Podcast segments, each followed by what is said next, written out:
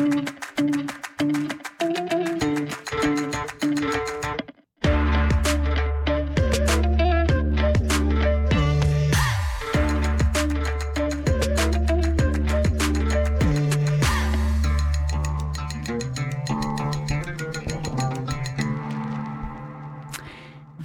til Banat, og velkommen til endnu en aften med tre spicy gæster. Mit navn er Phyllis Yashar, og i aften skal vi zoome helt ind på en bestemt arabisk kvinde, nemlig den anden arabiske kvinde, som netop er navnet på den forestilling, der er premiere på Blågård Teater i morgen. Derfor har jeg naturligvis fået hovedpersonerne bag værket med i studiet, og øh, det er mig en stor fornøjelse at byde velkommen til skuespiller, instruktør og røgmålvenner, Øslem Salamak. Tak skal du have. I midten, der sidder du, Hanin Georges. Du er skuespiller og debutørende dramatiker. Og så har vi en mand med i studiet. Det vil jeg gerne lige gøre et stort nummer ud af. Ja. Det sker jo sjældent, men Jeg øh, føler mig meget beæret. Tak. vi er så glade for, at du er med. Sargun Oshana, du er instruktør, teater, direktør på Blågård Teater mm. og skuespiller og røgmålvenner. Tak. Det er dejligt at have med alle tre. Øhm, det er jo sådan, at når man deltager i det her radioprogram, som hedder Banat, så er det ligesom ens pligt at udbrede det her forunderlige Banat-univers. Underforstået, så beder jeg faktisk jer gæster om at øse ud fra ja, jeres egen andedam, så man sådan rigtig kan lære jer ordentligt at kende som lytter. Og øhm, hvem har lyst til at starte? Jamen, det kan jeg. Hanin? Godt. Øh, skal jeg starte med en øh, appetizer? Fyr den af. Okay. Altså, øh, det er noget, som jeg synes øh, kan gøre en forskel i min hverdag. Øh, som er sådan en lille ting, som, øh, som at drikke te. Og det er... Øh, Mm. jeg, kan, jeg, jeg bliver simpelthen så varm øh, om tanken at vide, at jeg har en varm kande te, der venter på mig, når jeg kommer hjem. Mm. Og den kande te kan jeg lave om morgenen til min morgenmad, og så kan den faktisk holde fint til sent om eftermiddagen. Og så skal jeg ikke til at lave noget nyt, men den står der bare, og så kan jeg få noget varme ind i kroppen. Og især i de her vintermåneder, så betyder det bare noget. Og så det er sådan virkelig gået op for mig, hvor, hvor glad jeg bliver ved den tanke. Sådan små ting, man kan gøre for sig selv, for at få sig selv til at få det godt. Og så også at ligesom kende sin tesmag, Mm. og vide sådan, hvad... Hvad, hvad er din tesmag? Jamen, så? jeg har fundet ud af, at jeg kan simpelthen ikke tåle sort te og frugtte og alt det der. Jeg, jeg, øhm, min krop har det godt med koffeinfri te og grøn te og urtete og sådan noget. Så jeg sådan går op i, hvor jeg køber det og hvad det er for noget for en kvalitet. Øhm, og så har jeg... Hvor ja. køber du det? Jeg køber det i magasin. Synes, deres te synes jeg er rigtig dejligt. Jeg kan ikke huske, hvad det hedder lige nu.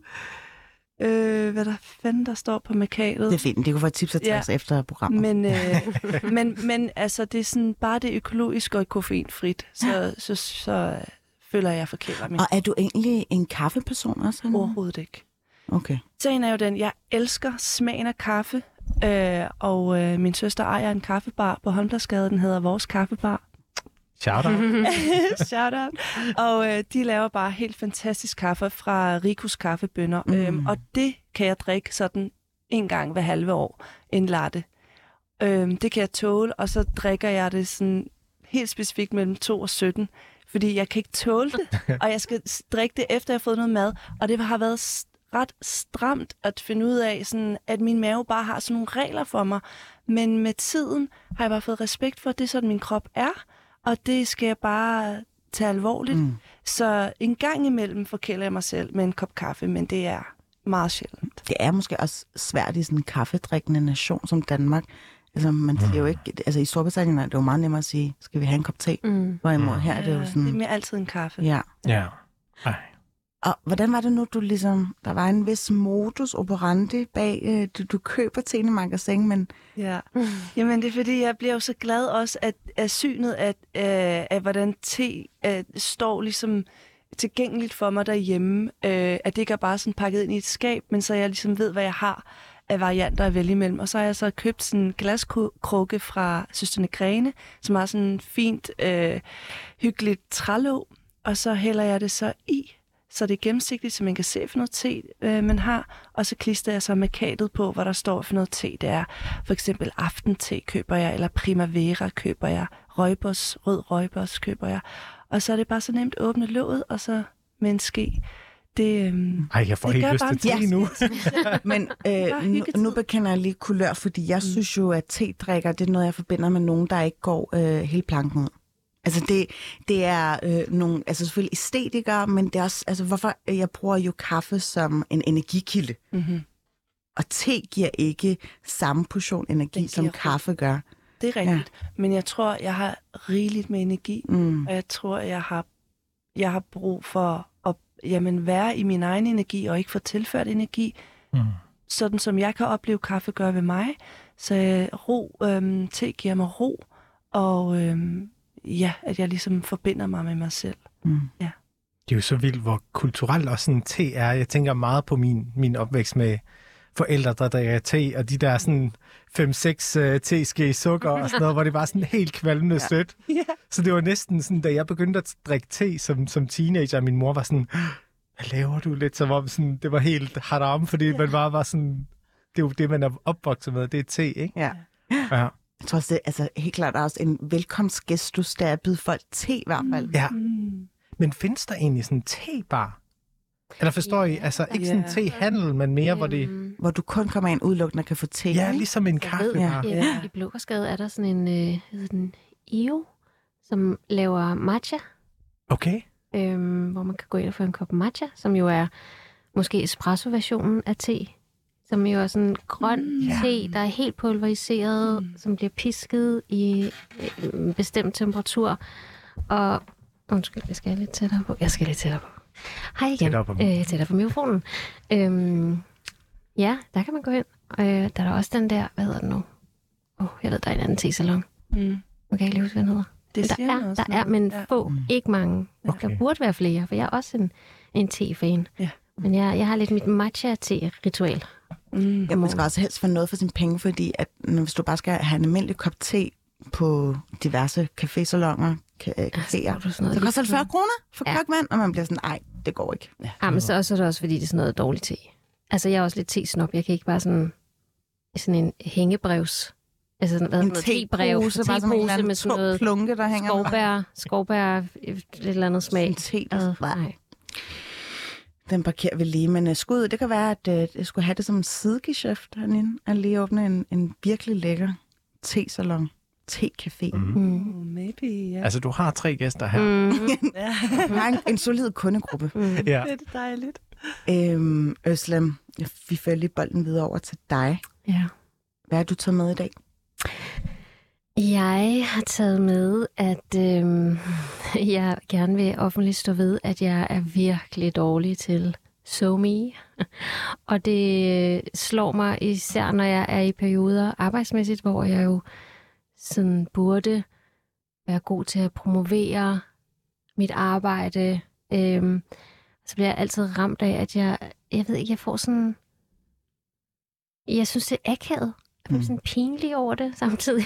Men øhm, så kan jeg så heldigvis arbejde sammen med nogle andre mennesker, der er gode Ja. til det, så kan jeg få dem til at hjælpe mig lidt. Og, Jeg skud ud for Underholder ret i øvrigt Ja. for at uh, varetage den store portion af opgaver, der ligger Ja. på sådan en SoMe slash, altså han er kommunikation, PR-ansvarlig mm, på Blogger Teateret og gør et uh, suverænt godt stykke arbejde. Det gør han. For dig, Øslem. Nej. Mm. Ja, ja, tak. tak ja. øhm, ja, men det er også sådan... Og det er også sådan lidt blandet. Det er lidt ambivalent. For den ene side vil jeg være, gerne være god til det, og så på den anden side er det også sådan, hvad er det egentlig for noget? Og når man så går ind og kigger, så er der tusind ting. Og, Mhm. og når jeg er i et forløb som nu, øhm, et opløb kalder vi det, som er lige perioden op til en premiere, så bliver jeg super fokuseret, og tid bliver også en helt anden. En dag føles som en uge. Øh, verden udenfor forsvinder lidt. Øh, jeg har blandt andet glemt at hente en pakke, jeg skulle have hentet. øh, der sker mange sådan nogle ting. Der er dem to spor. Så du er heller ikke typen, der tjekker din SoMe, når du er på toilettet? Ah. Måske kunne... Nej. Altså jo, kun hvis jeg har smækket et eller andet. Nej. Men altså, det er ikke, fordi jeg ikke sidder med min telefon, så gør jeg noget andet. Så tjekker jeg min mail. Mm. Så. Det er sjovt, det der med Somi også, fordi at der behøver ikke nødvendigvis at være en forbindelse med, hvordan du er på Somi, og hvordan du er offline. Jeg har engang oplevet en, der sagde, ej, du, du er meget mere sprudlende i virkeligheden. Du er bare lidt en kedelig Instagram. Sådan, tak, tak. shade. Altså, det tog jeg kun som en kompliment, fordi jeg er selv i samme lejr som Øslem. Det der med, jeg, jeg gør det jo kun sådan i arbejdsøje med. Mm. Men jeg vil, jeg orker ikke det der med sådan, så Nå. lægge bare en helt øh, ja, kaskade af billeder op og Ja. føl, følge med i, hvem der har liket og sådan noget. Jeg, jeg, det Mm. tilfalder mig ikke naturligt, desværre. Mm. Sargun, Mm. rosinen i pølsen, Ja, jeg skulle tage... som den store banat, du er. Som den store banat, igen, det er en meget stor ære at være mand i det her studie. Jeg er jo ret stor fan af det her program. Men øh, så Nu er, nu er vi Øh. jo den, øh, hvad skal jeg sige, logik af køn er en social konstruktion, så øh, alt godt. Alt godt. Det er jeg glad for. Så skal jeg ikke sådan komme herind med skyld, men ret ryggen. Du kan jo ikke gøre for, at du er penisbelastet. Nej, det... ja, det jeg har taget med Ja. i dag, det, er- det er ud over min penis, så er det... øh, Ej, øhm, det jeg har taget med i dag, det er mere personligt. øh, Jeg kan jo snakke længe om teater og alt det der, men nu prøvede jeg faktisk lige en øvelse og ikke at tale om det. Øhm, min kæreste, Michael, og jeg var ude på boligjagt. Vi kigger på bolig til ham, mm. fordi øhm, han mangler et sted at bo. Øhm, og det er jo, øh, det er jo virkelig en jungle out there, Mm. så at sige. Altså faktisk ikke engang en jungle. Det er lidt som om, der er en jungle, men du kan bare ikke rigtig finde indgangen ind til den. Det har været så sindssygt svært at komme ind øh, i lejeboligmarkedet.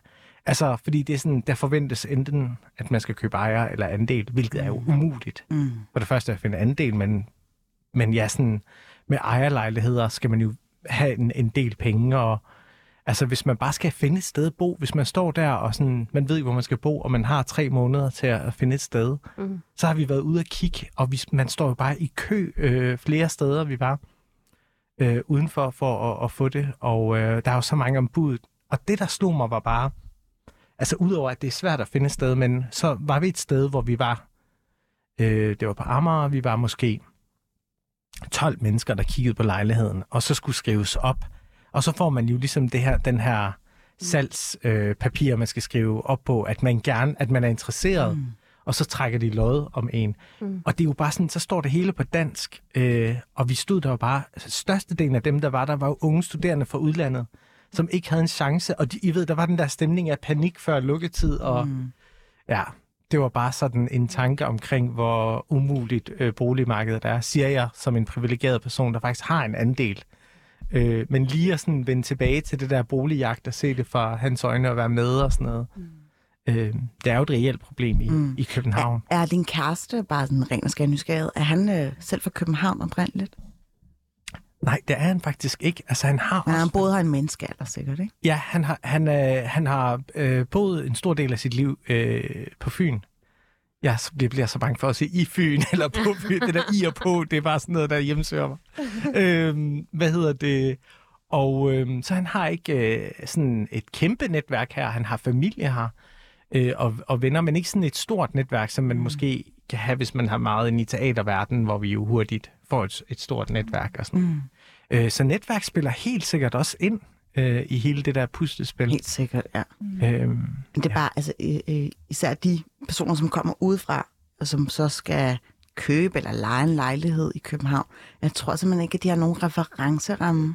Til, altså, hvor, hvor sindssygt et marked det egentlig kan være. Mm. Ja. Og hvor nøgen du er, hvor han, altså sådan handicappet du kan føle dig i, at måske ikke have, altså, kender de rigtige mennesker. Mm. og hvor dyrt det er for en altså, en lille bitte en, øh, altså, lejlighed. Og det er jo ikke engang, fordi vi har jo også kigget lidt sådan ydre København, så det er ikke engang, fordi vi vil bo i hjertet af København eller noget. Altså sidder er du og bare fortæller mig, at jeg kiggede ved lejlighed i Ringsted? Øh, det har vi så ikke. jeg vil ikke afsløre, hvor Nej. vi kiggede lejlighed. Man ved jo aldrig, hvem der finder sig. Jamen, det, det, jeg er glad for, at du lige folder den. Øh, altså, det er jo en gigantisk hovedpine, og, og nogle gange så Ja. tænker jeg på, sådan, hvad skal der egentlig ske? Mm.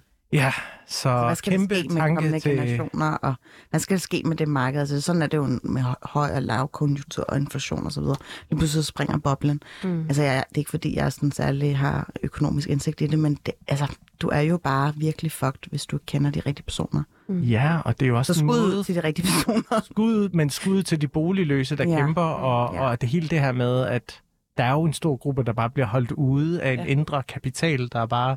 Mm. Mm. Okay, det er næsten dig? et helt... Og det er blandt andet mig, ja. Okay. Øhm, før jeg ligesom afspiller det her klip, så vil jeg jo som sagt bare lige opsummere, at jeg har inviteret Hanin og øh, Sargun og Øsle med ind for at tale om en forestilling, som er premiere i morgen. Og det er mig bekendt en af den første, sådan, altså det første værk, der egentlig berører en tematik, som ligger jo helt vildt meget klods op af universet eller Banat-identiteten. Så lad os lige prøve at få en snus fornemmelse af, hvordan det egentlig foregår. Der kommer en trailer her. Den anden arabiske kvinde er virkelig. Hun har brug for at blive bemærket. Hun fortjener at blive anerkendt.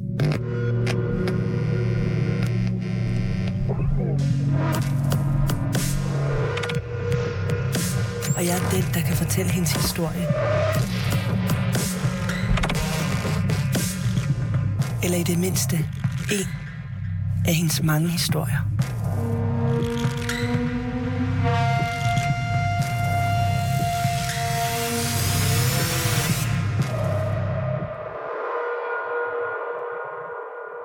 Så blev vi lige kastet ind i øh, den anden arabiske kvinde her. Jeg elsker dramaturgien og selve ja, i traileren, uden at den afslører for meget.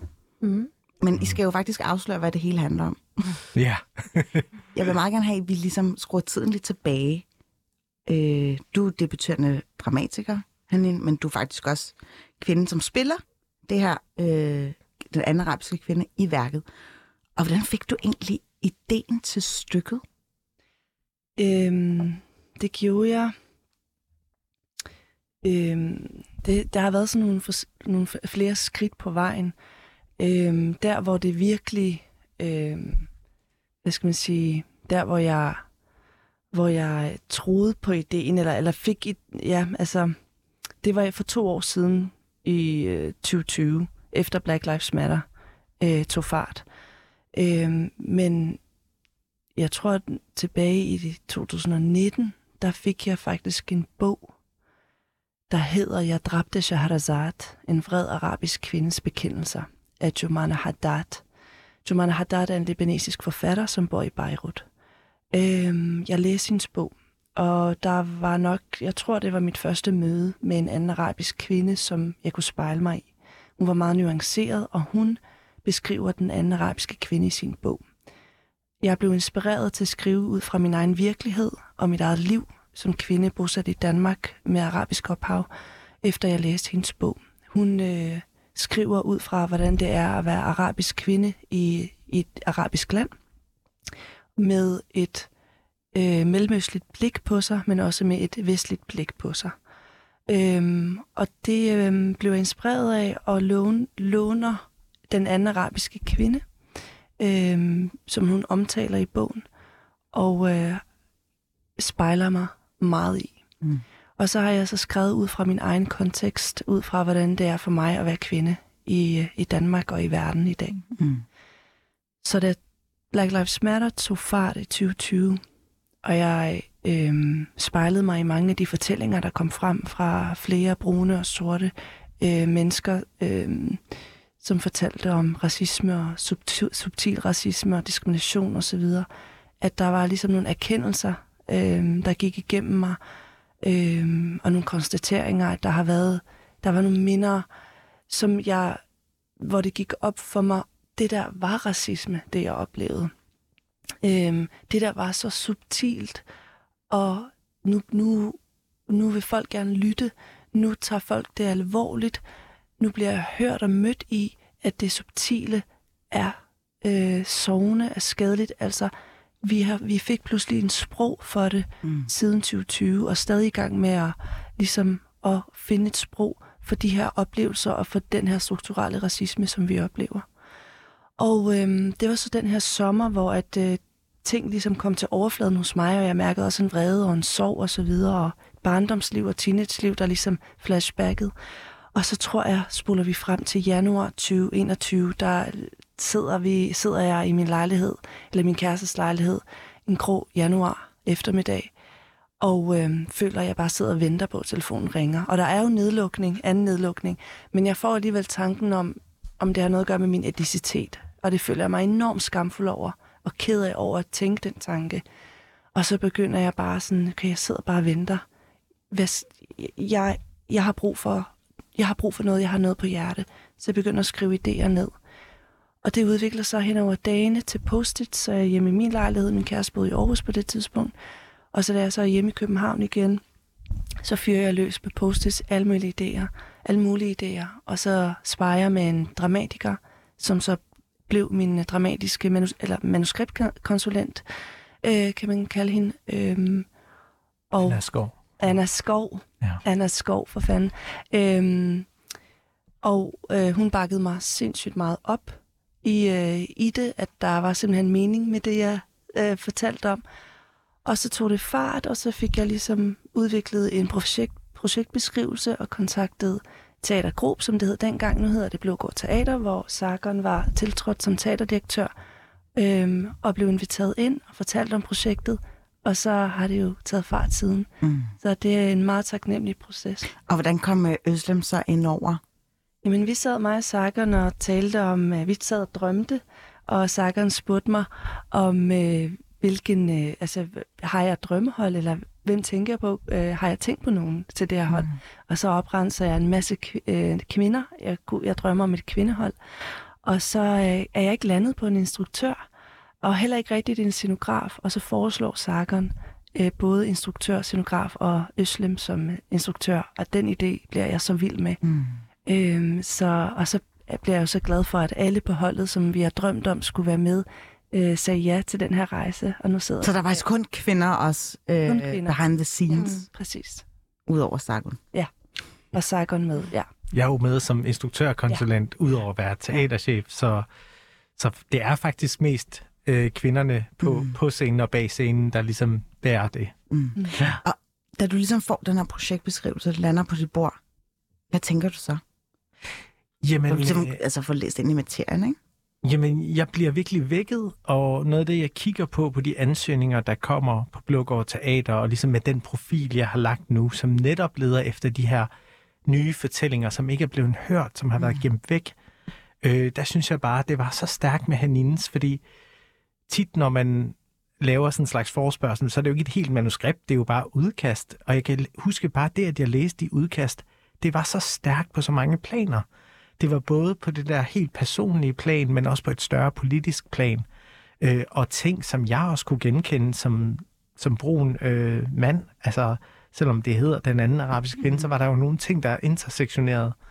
Ja, og så var det, jeg tænkte på Øslem, fordi at... Øh, jeg synes jo, at Øslem er så mega sej skuespiller, og jeg havde, jeg kunne huske dig fra dengang, du, var, du lavede en forestilling, der hed Hår på den, på mm. dengang det hed Grob.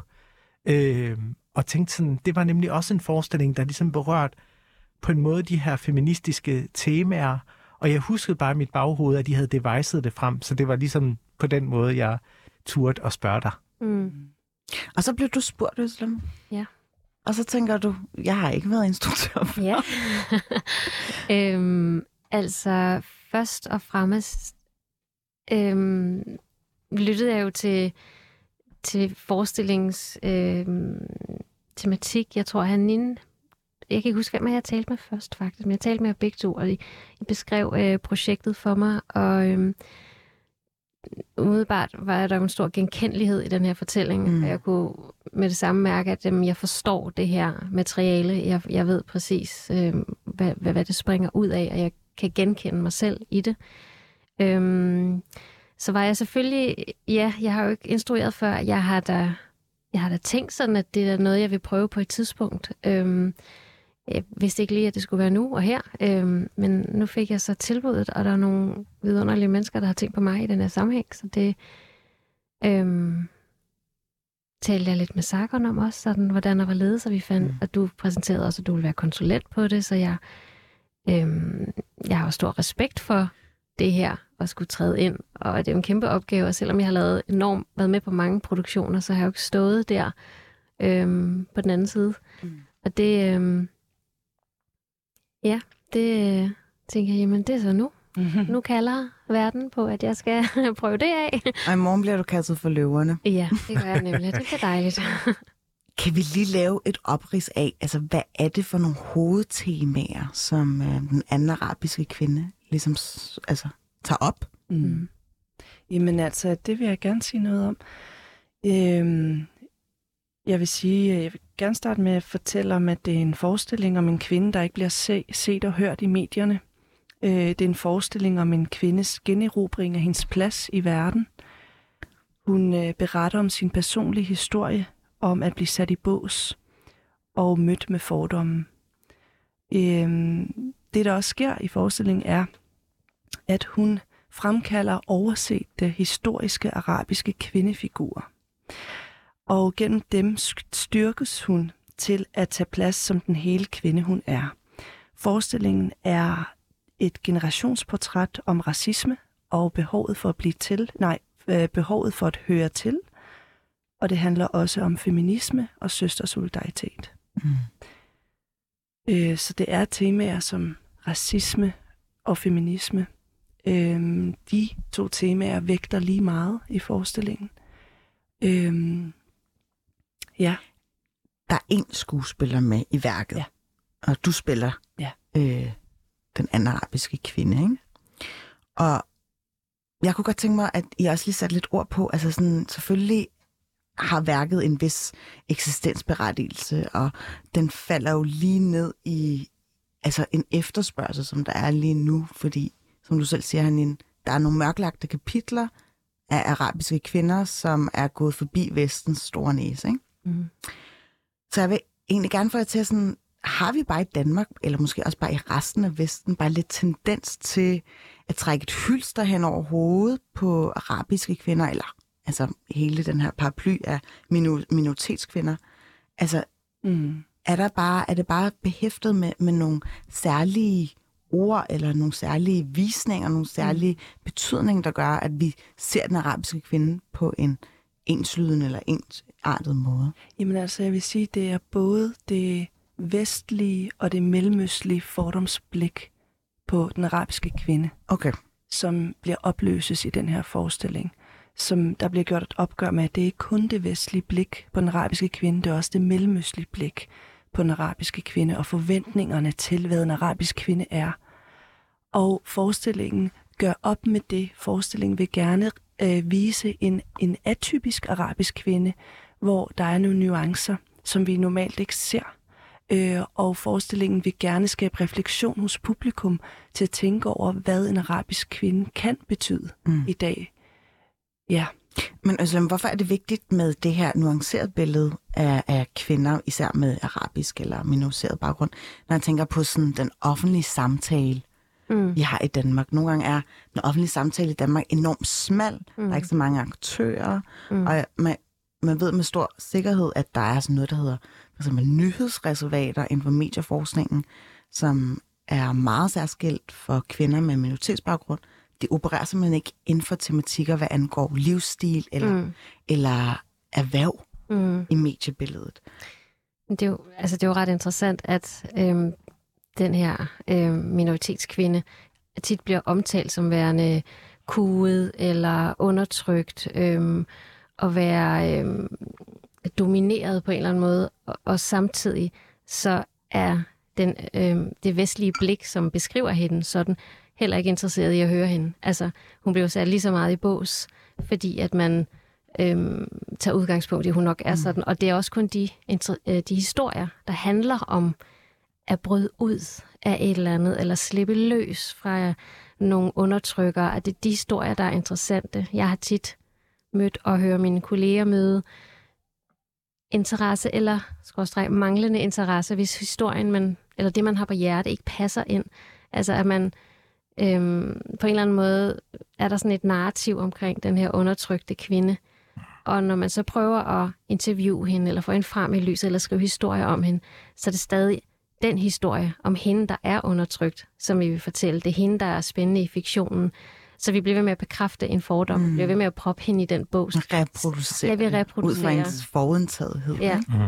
Og så tænker jeg sådan, i morgen, når, når forestillingen ligesom løber stablen, hvad tror I, eller jeg ved godt, det er lidt slag på tasken, men jeg, jeg elsker, når folk ligesom gidsner lidt om, hvordan modtagelsen bliver.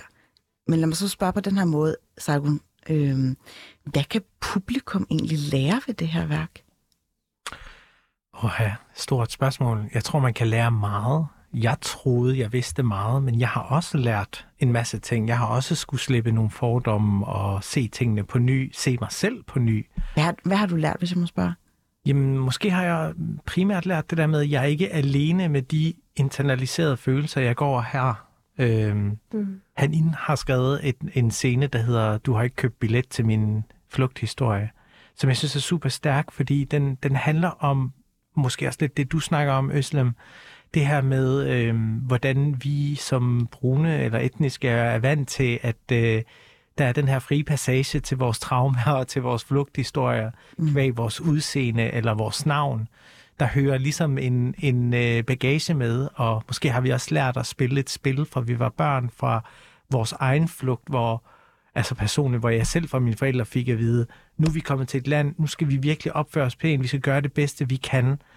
Så vi har også taget nogle af vores families traditioner, øh, hvad skal man sige, og øh, opdragelser med os, og så ligesom det her med det forestilling gør det, at den går de her situationer og narrativer efter i sømne, og kigger på, jamen, øh, må vi ikke godt tage vores plads? Må vi ikke godt sige fra over for dels, hvordan vi ser ud, øh, hvordan vi blevet beskrevet i historien, mm. hvordan vi blevet beskrevet i mediebilledet, hvordan vi blevet behandlet i skolegården. Altså alle de her forskellige sådan, nedslag i levet liv hos en brun person, mm. det tager den ligesom op. Øh, fordi forestillingen er, hvordan skal man forklare det? Det er jo Hanine, der spiller den anden arabiske kvinde, men den anden arabiske kvinde spiller også en masse ikoniske figurer i historien, som Hanine fortalte. Blandt andet verdens første forfatter, en Hedwana, som var mm. øhm, fra det gamle Mellemøsten. Og det, det, vi hører om i skolegården, er jo Homer og alle klassikerne, men ikke om den.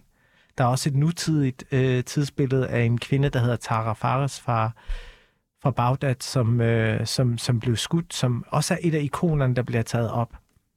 Øhm, så publikum kan på en måde forvente sig et nutidigt, modigt, frisk billede på, hvad en arabisk, en anden arabisk kvinde er, kontra den gamle eller første arabiske billede. Mm, men også altså, genopdage nogle kapitler, som jo tydeligvis er blevet mørklagt. Præcis, mm. ja. Mm. ja. Det kan du også fortælle mere om det her med den der, ja, at, at Ja, at det er dels mørklagt, men på en måde heller ikke mørklagt. Jeg synes, du har sagt det så fint nogle gange.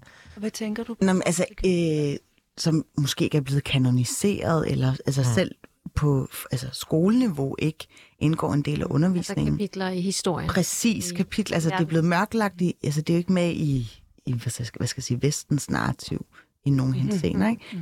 Men jeg tænker bare på, øh, i, uden tvivl kommer du til at lægge op til debat med mm. den her forestilling. Hvad tror I sådan helt konkret kommer til at være det første, som, som ligger op, som pisker en stemning, debatstemning op?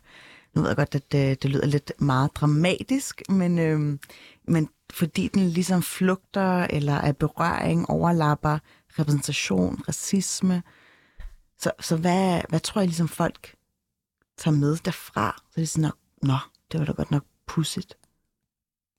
Altså det, nu har jeg jo, altså, det er jo altid specielt, når man laver den kontra, når man sidder på publikumsrækkerne og ser det. Jeg har jo set nogle prøver og fulgt lidt nogle gennemspil.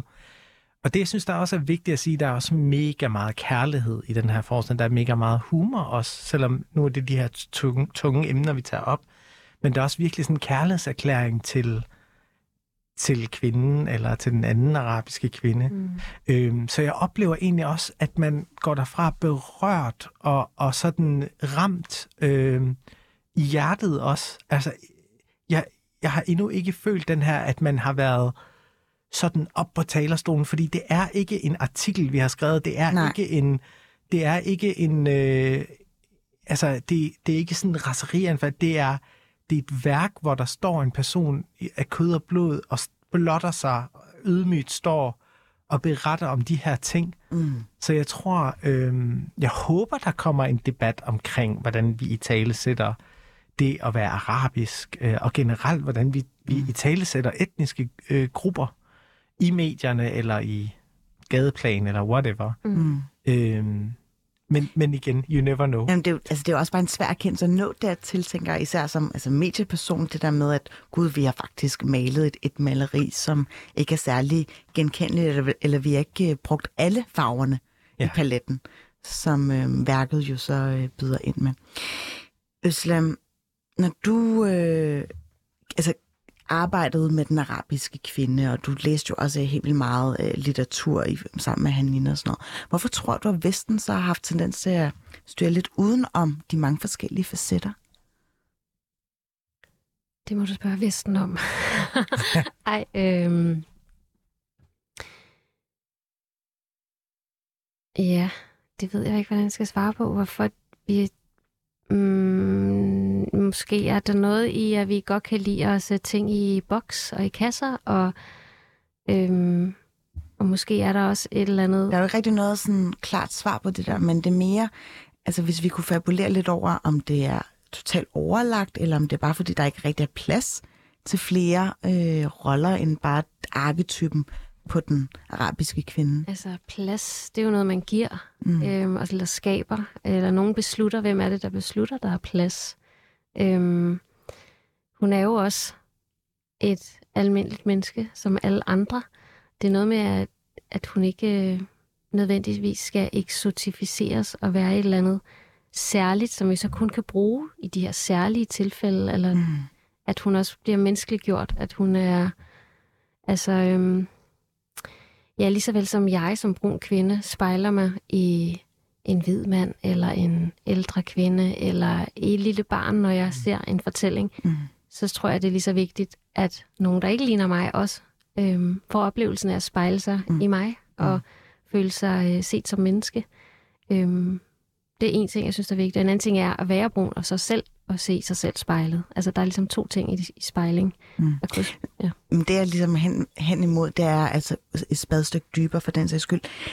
Altså forestillingen er måske en af sin første af sin slags. Altså, jeg kan ikke rigtig mindes, at der er måske øh, blevet skabt de her perspektiver på den anden arabiske kvinde, som blev som fri af, af vestens blik.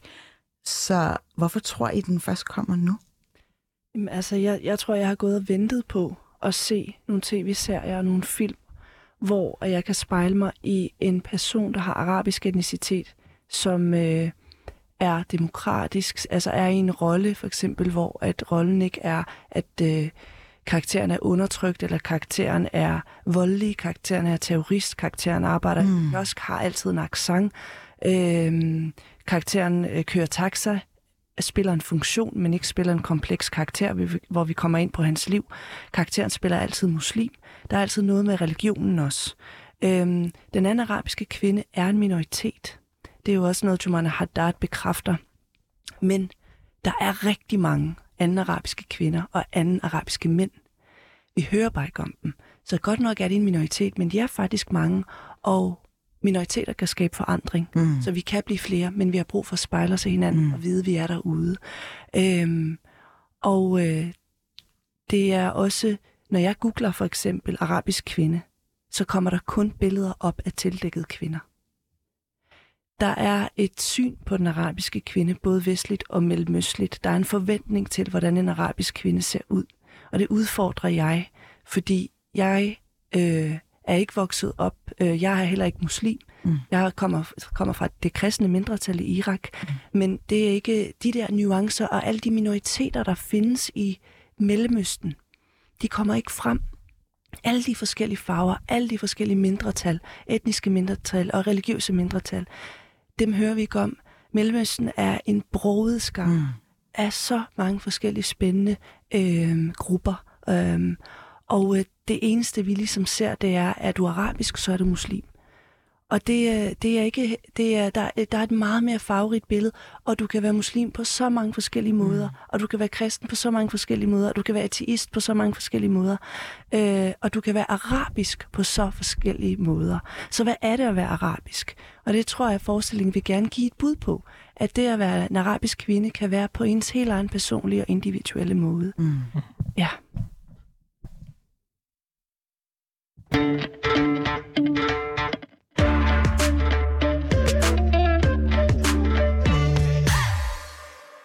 Jeg kan ikke lade være med at tænke på, da du lige havde øh, den her ramse med, der er flere facetter af den arabiske kvinde.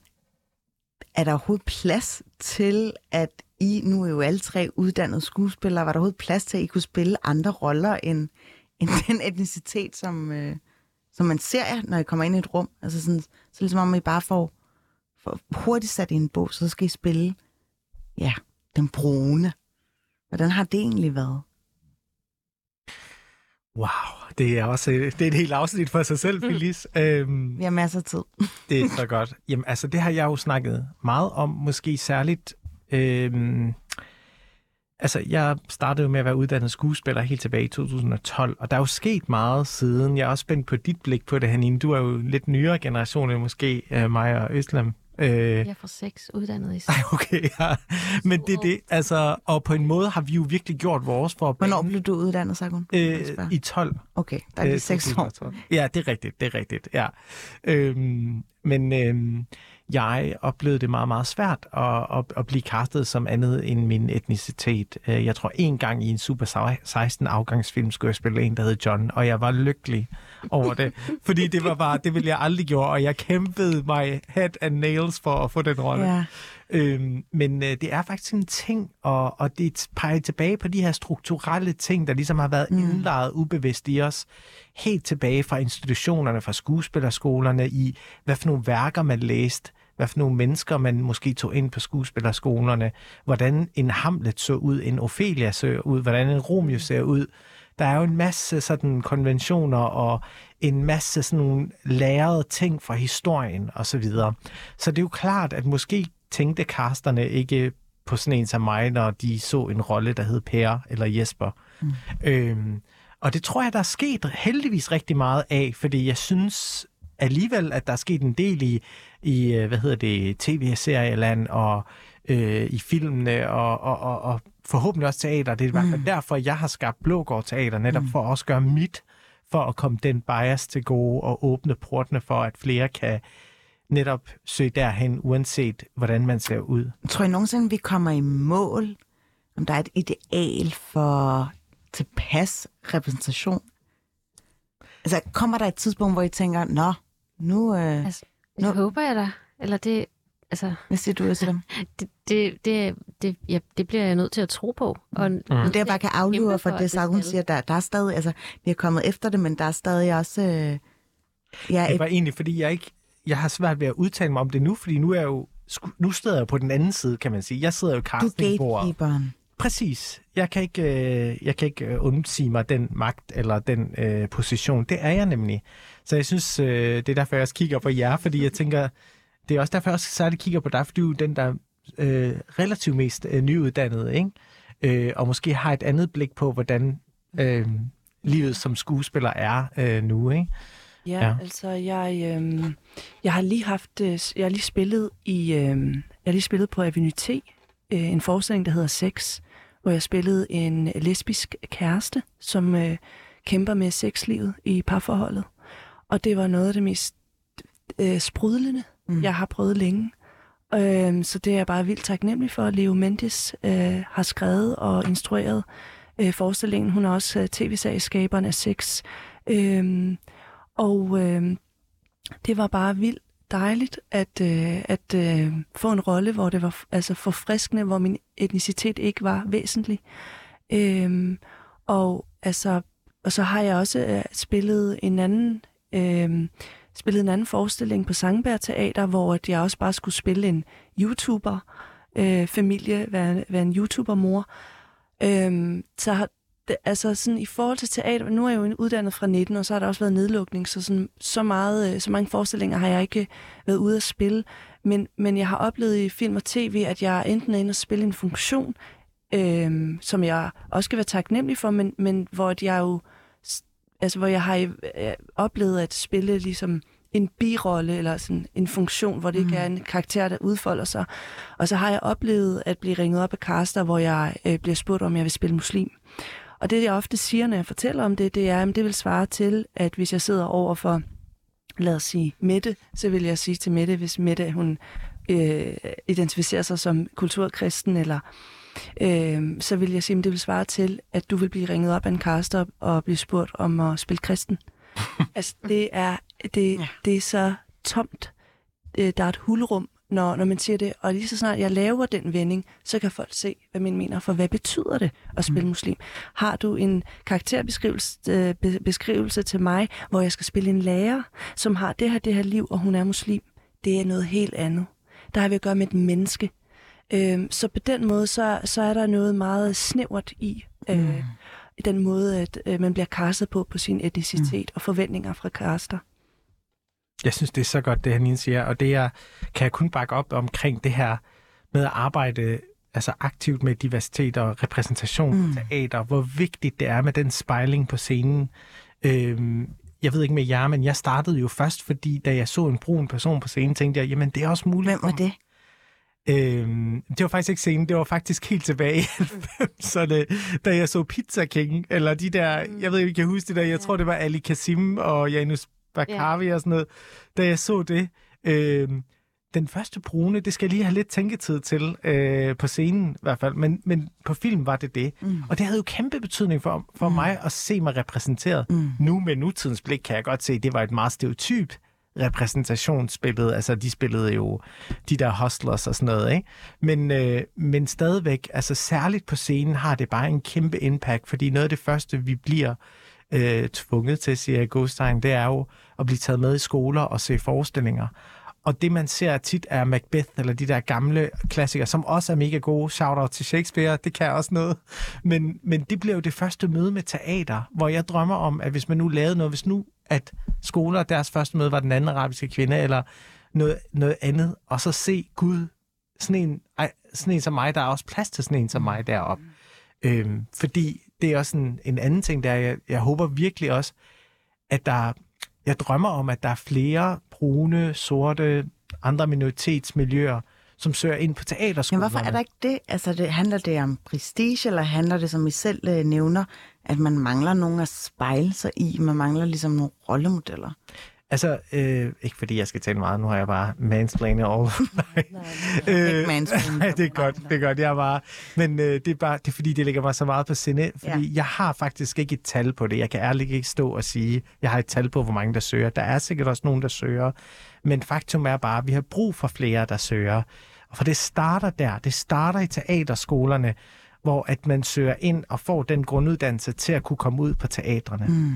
Øhm, ja, nu. Jeg vil gerne lige byde ind også og sige, Ja, Hanine. at, øh, at det her med at blive spejlet øh, øh, i, nogle, øh, i nogle brune øh, mennesker og sorte mennesker, som, som, altså, som netop viser, viser et... Øh, øh, bl- bliver portrætteret på en måde, som, som ikke, er, som ikke reprodu- reproducerer stereotyper.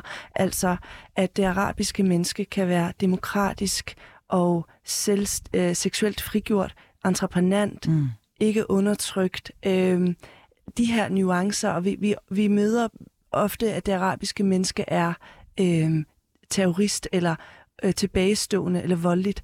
Og det er også det, forestillingen gør et opgør med. Mm. Øhm, og jeg håber, at, at øh, for at tale, øhm, tale ind i det, Sargon taler om, at, at øh, jo flere, der søger ind på skolerne, jo flere, jo, øh, jo flere har vi at spejle os i, og jo flere historier kommer der og stemmer, og så øh, kommer der et... Øh, så, har vi også, så kan vi fortælle de nuancerede historier, så kommer det fra os, hvor vi kan sige, se selv, mm. sådan her er jeg ikke. Men jeg vil gerne lige øh, spørge jer bare sådan, hvis man har en skuespiller i maven, hvad skal man egentlig så gøre? Fordi det er jo en pissesvær skole ligesom at komme ind på.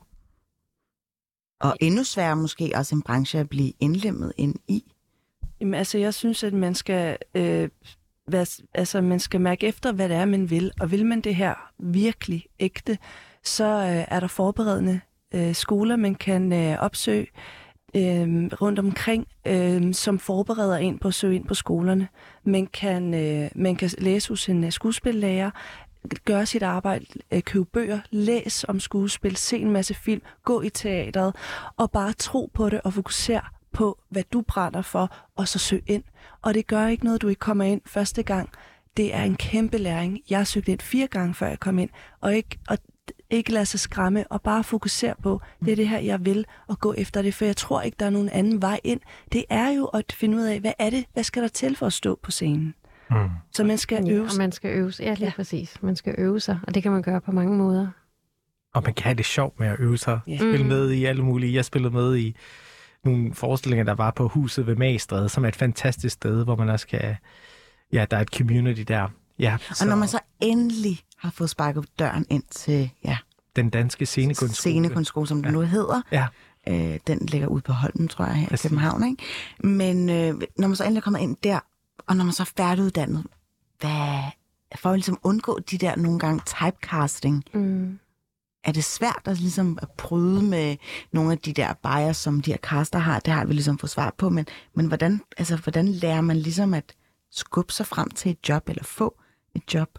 Altså, jeg tror, noget af det, som den nyere generation er meget bedre rustet til end min generation, altså fra skolerne, er, at øh, øh, I på en måde lærer at være, I siger, peger på hende, øh, at være mere entreprenante og selv at skabe egne projekter. Øh, så det tror jeg er en rigtig vigtig del. Øh, øh, jeg, ja, da jeg var uddannet, var, var det meget mere sådan at vente netop på den der telefon, der ringede. Jeg var heldig, at den ringede, men hvis den ikke havde ringet, øhm, så ved jeg ikke, hvor rustet jeg ville have følt mig til at gå i gang med at lave mit eget. Og det tror jeg er sindssygt vigtigt, at der både er en opmærksomhed fra The Gatekeepers, som skal ønske mangfoldig, mangfoldigheden, diversiteten, men også at, øhm, at man skal gå sammen og øh, bygge sit eget, hvis man kan. Og jeg ved godt, det er svært. Det er rigtig svært. Men øhm, Men en ting er, at, at øh, vi er gudsbenået med Blågård, og at du sidder for bordenden, Sangun. Øh, men noget andet er også, altså sådan branchen udad til, at de rustet til den her nye øh, generationsskifte, hvor øh, diversitet og inklusion er i højsædet. Hvad er jeres vurdering? Blandet fornøjelse, blandet pose bolcher måske. Altså, det har jo taget... Altså, vi er jo nogen, der har sådan råbt højt om det her i noget tid, og det tager bare tid, at det ligesom det er sådan nogle øh, ringe i vandet, der spreder sig meget langsomt. Det her vand er ikke bare vand, det er sådan tykflydende lakrids, får jeg lyst til at sige. Det er et godt billede på det. Ja. Men der sker meget nu, og der er også noget, selvfølgelig, der måske er noget, der kan blive lidt utrygt, og ikke har lyst til at slippe og er bange for det nye, men øhm, Altså nogen, der klæber sig til magten. ja, eller til, til den Eller- eller... ensporede, ensidige måde at fortælle historier på, og som du var inde på før, Sagan, med hvem kan spille Mm. Macbeth, hvem kan spille øh, Ophelia. Øhm, Altså det, jeg prøver at slå et slag for, er, at øh, det er en sindssygt stor størrelse, fordi at arbejde med repræsentation og diversitet er noget, jeg aktivt gør. Men vi i øh, Teater Danmark skal jo ikke alle sammen ligne hinanden, men det at arbejde med det her redskab er jo også en, en, en, bare en måde at arbejde nuanceret med diversitet, og man kan arbejde med diversitet på så mange planer. Det behøves jo ikke nødvendigvis kun at være etnicitet. mm, Nogle gange er bare det at have en ældre, mm. meget ældre kvinde på scenen, kan jo næsten være radikal i dagens Danmark, fordi... Ja, det vil jeg gerne se meget mere af. Ja, præcis. Øhm, ja. Så bare det, at der er en bevidsthed i det, det oplever også, der kommer mere og mere i vores branche heldigvis. Mm. Så kan det også være, at man kan få nogle teateranmelder, som måske har en anden etnisk herkomst end dansk. Wow, Vi må væbne os lidt med tålmodighed. Uh, tusind tak, uh, Özlem, Sargon og Hanin, for at komme ind i studiet for at fortælle om den anden arabiske kvinde, som kan ses på Blågård Teater i morgen. Vi takker af for nu. Mit navn er Phyllis Jassar, og husk, at du kan lytte til den her udsendelse der, hvor du plejer at lytte til podcast. Vi ses i næste uge. Eller vi lyttes ved ved næste uge.